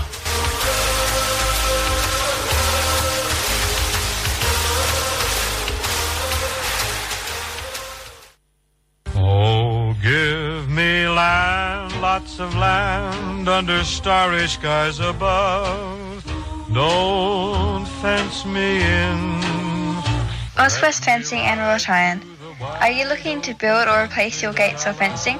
The Auswest team can offer four generations of advice, materials, and kit assemblies for your unique fence and gate project. We specialise in colorbond, aluminium, steel, and timber gates. Check out our galleries at auswestfencing.com.au. That's A U S W E S T fencing.com.au. Don't fence me in. We are one, but we are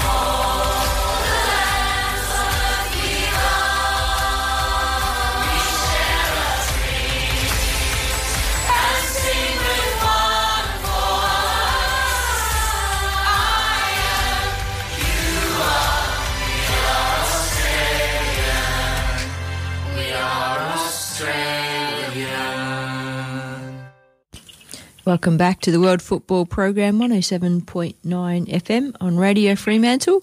Thank you everybody for listening in. Penny and Miranda talking you through till 12 o'clock today. And we are welcoming the president of Boulder City Soccer Club, Gavin Carroll, up next. Good morning, Gavin. Good morning. How are you? Absolutely awesome. Thank you for joining us.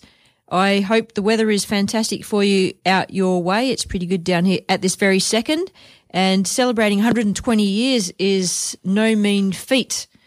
And I think that uh, you could pretty safely say that you'd be the oldest club in Western Australia. Would that be right? Yeah, that's correct. Um, there's a bit of debate over whether we're the, the oldest regional club or the oldest club, but we'll, either way, we'll take uh, we'll take the credit for it. Absolutely. Um, I did have a little bit of a, a look around and, and a bit of a research, and there are some pretty old clubs in, in Perth that have celebrated uh, 50 years and 70 years in the past uh, five years or so. And Bassendean Caledonians is probably the oldest club that I can think of in Perth. Uh, and then there's uh, across Australia, there's Balga, Balgownie Rangers, I think from 1883. Um, and we're talking 1900 for Boulder City. So you're doing pretty well. I mean, across the whole of Australia, within you know, 10 or 15 years or so, that's pretty amazing feat. I don't think many people would know that Boulder City is the oldest club in Western Australia. no, it's not. It's not um not common knowledge. I guess um, the whole idea of having the 120th anniversary this year is to get the word out there and kind of celebrate the history of the club and yeah, the longevity of it, considering the events in history that have uh, have changed the course of many clubs, but we're still going strong and yeah, we're looking forward to the next 120. Fantastic. And, and how will the club and the community be celebrating the 120 years? Um, so the, on the 31st of October this year, we're going to have a big gala event at the Kalgoorlie Town Hall. Um, it's going to be kind of formal wear, kind of big do kind of thing for the town, but we're trying to get a lot of local businesses on board. We've got a lot of band locked in. Obviously, this year being the year it's been, it's kind of wasn't looking like it was going to happen for a while, but fortunately, we were able to get a get everything together and actually just completed the season last Sunday. Yeah, just looking at uh, the competition just finished for the Goldfields, uh, your Boulder City Club has been pretty spectacular in this year's competition. Yeah, this this I mean, it was really pretty much on off kind of season, but we eventually got a, a nine game season together compared to a normally normally fifteen game season. Um, had all three senior clubs in the grand in the grand finals, and lucky enough we were able to get up in all of them. Um, it's yeah, the A grade team has won four of the last five, and that's a good achievement considering we hadn't won a grand final since 1999 before that. So things have been quite- gone quite well the last recent years. Yeah. So you, you won all three of your A grade finals. Yeah, so we won the ladies. Uh, the ladies won their final. The B grade obviously got up and won theirs, and then the A grade won to complete the trifecta on last Sunday. Last Sunday afternoon. Yeah. What's the key? Is it something to do with you're able to attract some pretty special players to the club in these 120 years? Um, I don't know. It was a, I think it was a mixture of things. I think we obviously being Kalgoorlie is quite transient, so from season to season you get to keep, I'd say, lucky if they keep fifty percent of the team from season to season. Um, and then it's just all about recruitment. We obviously had our A grade coach back this year, Ibrahim Omari. He had a year out last year, like a lot of members did. Um, he came back and he, he's been a massive, massive bonus for the club. He's yeah, coaches both men's senior teams and has been quite successful. He's probably been the driving force behind the, the success in the last few years. 50% turnover in your playing stocks is pretty remarkable. I, I think the churn rate for football generally is about 30% from year to year. They say most of that is in um, the junior age of 14 to 17, like that adolescent, you know, when boyfriends and work and study and all that kind of stuff kicks in. yeah, it's um, it's, it's interesting where we where we are. You know, it's, people come to Kalgoorlie. They've finally got an idea how long they want to stay here for. A lot of the the public kind of servant guys with the police and the, the the doctors and nurses and things. They tend to do like a two years, maybe three year stint. Yep. So we kind of every few years you get a bit of a turnover, and I mean we our club has been based on a lot of overseas guys, and goes right back to the history of it. I mean we've got guys from Scotland, Wales, Chile, South Africa, Germany, all over the world. So they kind of come here for um, you know some regional work sometimes. Some, some, some like myself, sometimes you get here, you never leave. Um, but yeah, it's, it's just it can be a challenge, but that goes for every club. That's not just our club. But, I mean, every club has the same issues, and I think it's you can obviously you could have started the season pretty well, and then by the end of the season you could have completely different things. So Oh. yeah, yeah, losing losing guys in the middle of the season is never uh, never never good for consistency. Do you have special rules in the competition? Because obviously that wouldn't just be a, a Boulder City uh, challenge, it'd be the whole competition's challenge. Uh, I think we just have to deal with it. I mean, it's just one. It's just one of those things where you kind of you just kind of get used to it. Um, you have you know, you, you know, you've got, I guess, that people are on, on shift, so shifts can change, or you might have a guy that can only play the second week, or even worse, with guys that play every third week. So trying to get a, a steady, consistent team is um, can be quite difficult at times. Yeah. Sounds like a bloody nightmare. no, no,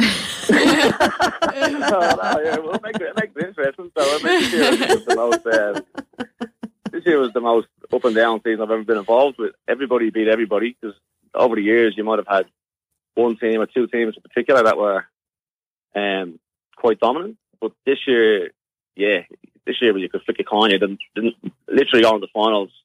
I mean, Celtic got to the grand final in the B grade and they they finished fourth. They beat first in the semis. Um, so yeah, this year's been been a topsy turvy kind of season. Yeah. Do you have special rules that allow players to come in on like short term memberships or to come in and play one game and go? Because it sounds like if you've got players that are on shift work or you fly in, fly out, or whatever it is, that they get, they don't make all games through a season. Would would you have any players that play all games in a season, or is the workforce such that it p- players are always coming and going? Um, I think you just have to register your 40 players. We don't really have any particular set rules that we, you know, we have allowances that people can play one game or two games. I mean, same same system as anywhere else in, in the state. You just have to register and you just got to deal. You just got to deal with it. I mean, we use the four up, four down rule quite a lot, so you can play four players potentially play two games every week. So yeah, it's, it's just one of those things. Every club's in the same boat, and we've just been dealing with it for years. So yeah, So it's you not have, as bad as it sounds, I think. so you have a big playing roster, basically. So you've got a big pool of players that you pull from each week. Yeah.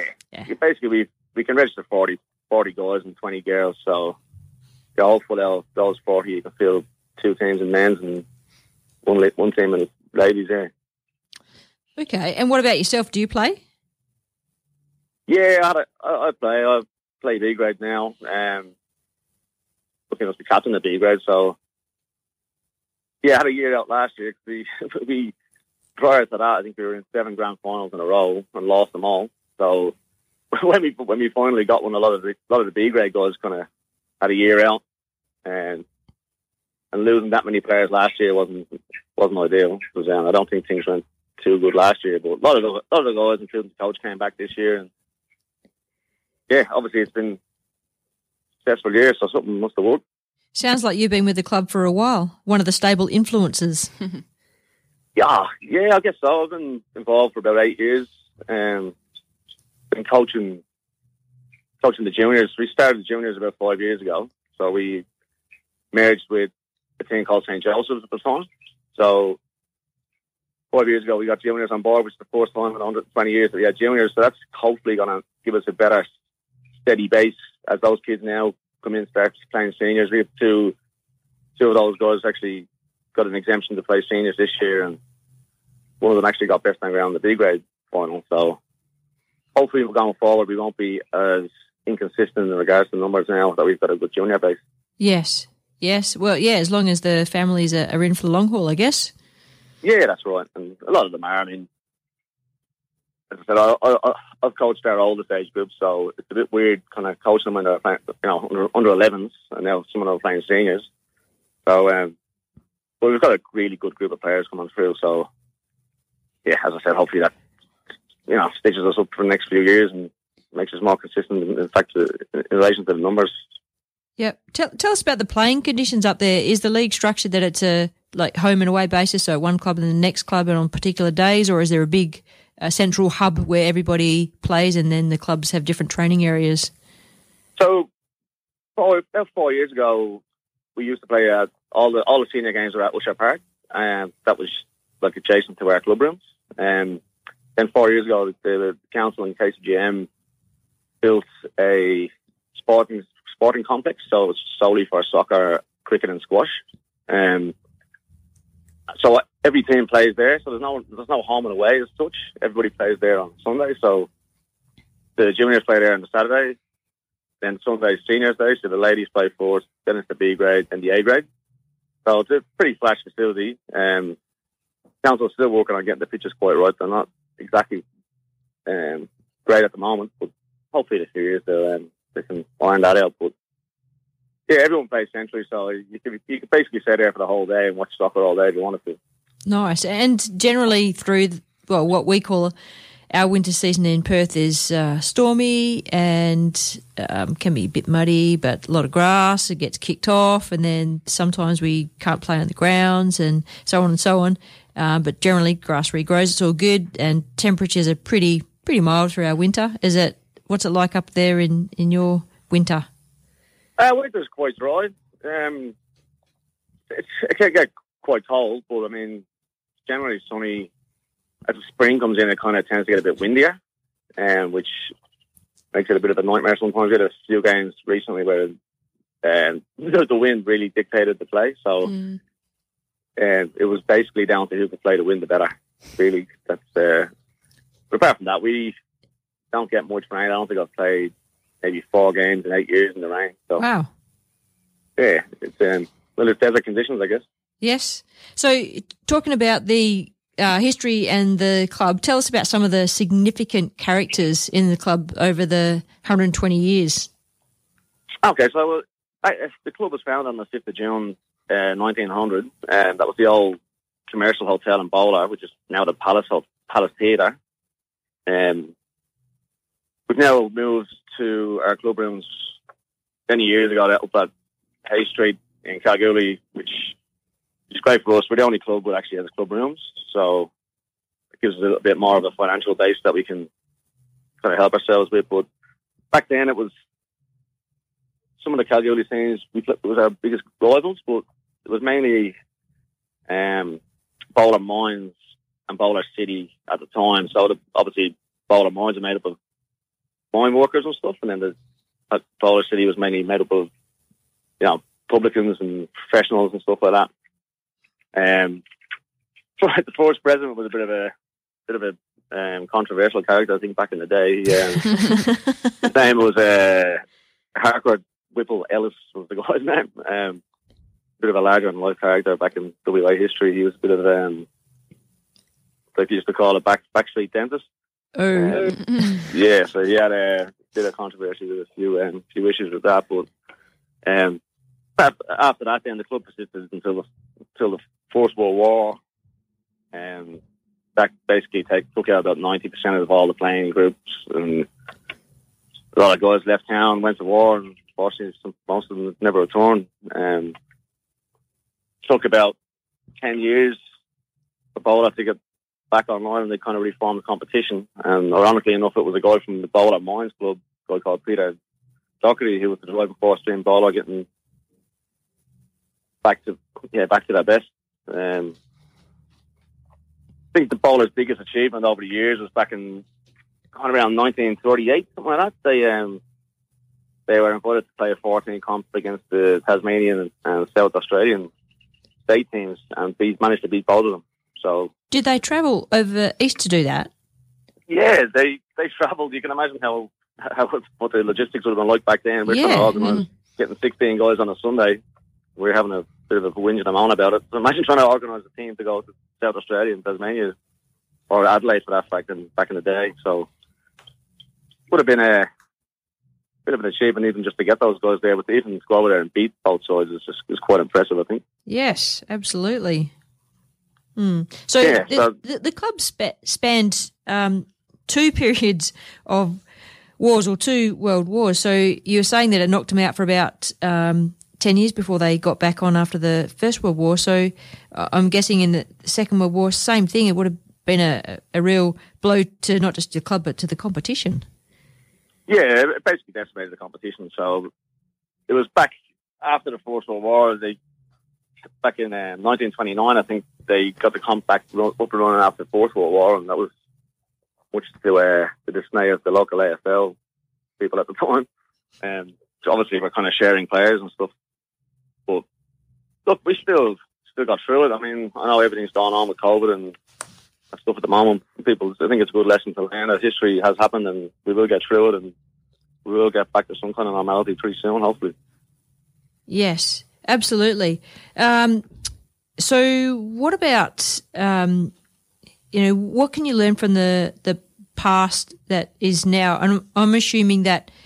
I mean, I think of goldfields and I think of gold, so I think of mining, and you, um, so that you're, you're saying 50% of your um, membership turns over each year. So that indicates to me that you've got uh, uh, people moving in and out of the community still. But surely uh, the Goldfields area must be growing and becoming more stable. So as its own community, it's supporting people staying in there with uh, schools and shopping and retail and whatever else. Is it is it kind of growing so that there would be more stability going forward? Yeah, I mean, there's a lot of people that have lived here their whole life. It's not. It's just the playing. The playing sports is, you know, it's. It, a lot of people come here. They, as you said, you work in the mines, you do shift, you work twelve hour days. So there's a lot of people that just don't have time or don't want to play sports. So that's where I think the whole idea of getting the juniors on board was the biggest thing for us because, you know, you get juniors can play seniors as soon as they turn, you know, 16. So if you can make up that 50% uncer- uncertainty in the team like with, with juniors, it just makes everything so much easier. Um, but in, regards to the community, I mean, the, the council here are trying everything they can to try and reduce, you know, the FIFO stuff, the release of land for more houses. There's, you know, I think the rental rates in, in are the lowest in the, you know, in Australia. Trying to find a rental in town here is, is, is really difficult. But, you know, the, the economy's, I've never seen the economy going as strong. I'm a local business owner in town here. And yeah, we've, ironically, we've actually increased our staff base since this whole COVID thing. So, That's good. yeah, so I think that it, in regards to town being busy, it's not, I don't think I've ever seen it busier. That is very good news. Yeah. Yes. Uh, in in fact, um, so if you fly in, fly out, so w- besides mining, what would be other major industries or um, employment um, things in the Goldfields area? Can, can you name some? Well, I mean, mining is obviously the staple of the whole town. Without mining, we wouldn't be here. Um, but I, I, my business isn't actually directly in the mine, but uh, the services everybody else got the skills and the, you know, skills, the infrastructure, commercial sort of things. There's stuff being built all the time, and the, the hospital is expanding massively at the moment. They're putting a new MRI machine in, which means the people that do get injured on a Sunday don't have to travel down the trail to get an MRI. Which is always good.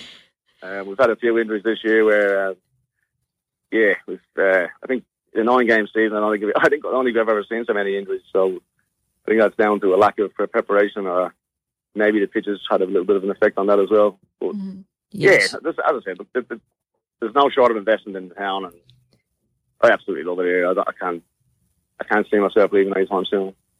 So you're in for the long haul. So you're not part of that 50% turnover. No, I'm proud to do that 50%. I have to find out about 50%. Good, good lad.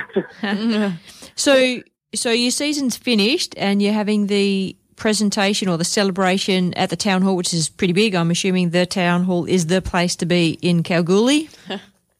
Yeah, well, we never we never had it there before. We usually had it. We sometimes we just had our club rooms. To be quite honest, it, it wasn't now 120 years this year because of the, the short season and stuff. We probably just had a few quiet drinks at the club rooms, but look, as I said, it's not every year we're 120, so we're going to try and push the boat out, get the town hall, get a big band, increase. Like I mean, this is this is open for everybody. This is you know open invitation to all the clubs, every member of every club, old members, even prospective new members.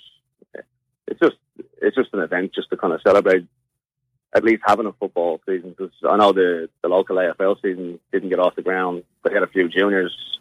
I think that was probably one of the biggest drivers of us actually having a season this year because when the AFL said that they weren't, there was an opportunity there to pick some players up that were going to potentially play AFL. So I think it was even from my point of view and the GSA's point of view, it was really, really important that the community had something. I mean, back then it was really unclear as to where we were going to be and if we could even play sport. So, yeah, there was a few restrictions at the start, but we kind of got through with that. And as the season went on, it got more normal. And it got back to being as uh, fiercely contested as always is. So, uh, are you saying, Gavin, that the AFL did not go ahead with their season this year?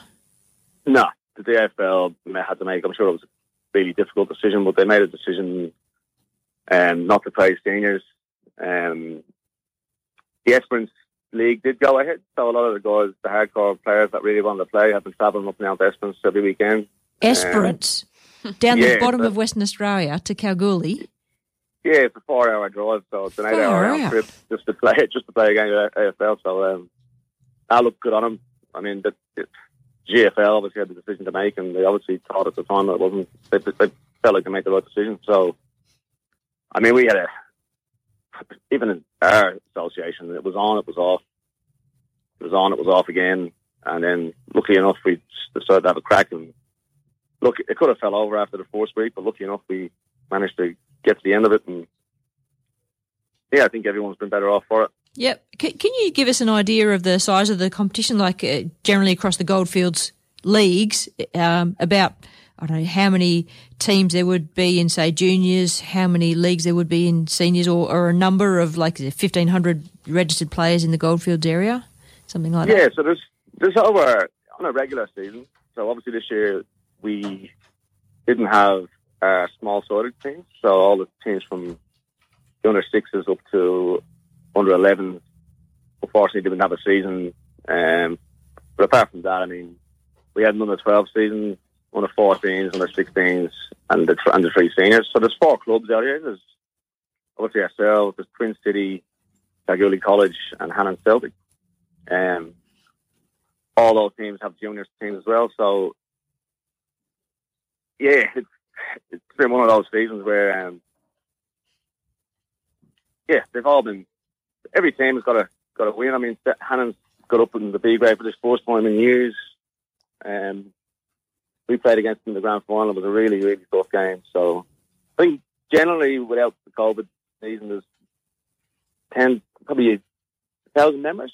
I would say. Okay, that's decent. Yeah, so it's not, yeah, it's not a not a small comp by any means. It's it's um, yeah, it's pretty good, pretty healthy at the moment, so that's good. So you said you've got a pretty splashy club room there, and you've got 120 years of celebration this year. So does that mean you've got some pretty decent trophies in the cabinet there? Yeah, we've got some. I don't know if you would call them a relic, I guess at this stage. But we had a, um, we had a, we do have some really impressive. We've got a trophy there that survived our. Um, I think we had a fire at the club rooms back in 1982 or 83 or something like that. And lost a lot of memorabilia, like all really old stuff. But a lot, of, a lot of stuff did survive as well. We got some the members rebuilt the club back in 1987. Um, and they built it by hand as well because obviously the place wasn't insured. So Wow. yeah, so that they they basically built themselves, and we yeah we still managed to hold on to some really old stuff. I think we've got a cup that's from 1902, and that survived the fire. It's had a little bit of damage, but it's it's in pretty good nick. Um, it's pretty impressive. That's one of the things, especially when we got the juniors on board. They they come into the rooms, they look at these things, and they're looking even looking at dates on them. They can't really understand what 1902 would even would even look like. Yep. Yeah. And they, they go through all this, just tra- trawling through all the stuff and I'm just looking at them hoping they don't drop them. Hey, I reckon, Gavin, I reckon that you should take a photo of your lovely club rooms uh, with, uh, yeah, outside. I suppose outside you've got a great big sign that says Boulder City Soccer Club and you've, your nice, lovely logo or something like that, and then inside with your trophies and put it on our World Facebook page so that our listeners can have a look at what you're telling us about. Yeah, absolutely. It sounds like a, sounds like a good idea. Um, yeah, we're going to obviously round some stuff up and have it on presentation at the, the 120th anniversary stuff. So, um, ah, yeah, we'll definitely send you guys some pictures of it. Yes. That'll be good. Yeah, share it, and uh, I'll make sure that the information about the anniversary for the 31st is put onto the page and remind our listeners if they want to take a, a trip up there, they can grab some tickets and come up and say hello and look at all your lovely Goldfields and Boulder trophies and experience some history. Absolutely. Sounds fantastic. Thank you very much for your time today. I appreciate you coming and joining us and telling us uh, all about what's happening at Boulder City and Goldfields. Thank you. Absolutely. Thank you. Good on you. Have a great weekend. Stay safe. You too. Take care. Bye. That was Gavin Carroll, the president of Boulder City Soccer Club. Uh, a lot of history there. Club rooms rebuilt after a fire by the members. Good job. Mm. That'll give them a little bit of attachment to it. A 50% turnover. Wow, that would. Um, it's got to tear the coach's hair out at times. well, that's two hours of football over for this day, and Lennon Bags Groove is going to come in next for the next couple of hours. Miranda, thanks for joining us. No worries. thank you very much. And good luck with your game. Yes, hopefully we get a win. Yes, hopefully you do. But um, Mum FC is looking pretty good for this season. Lots of football. You can log on to footballwest.com.au if you want to find out what games are happening for the weekend uh, or the Sports TG sites on NPL. But Football West has all the links. Go there and find the live streaming and all the fixtures that you can get out and watch for the weekend. Go football. See you next week.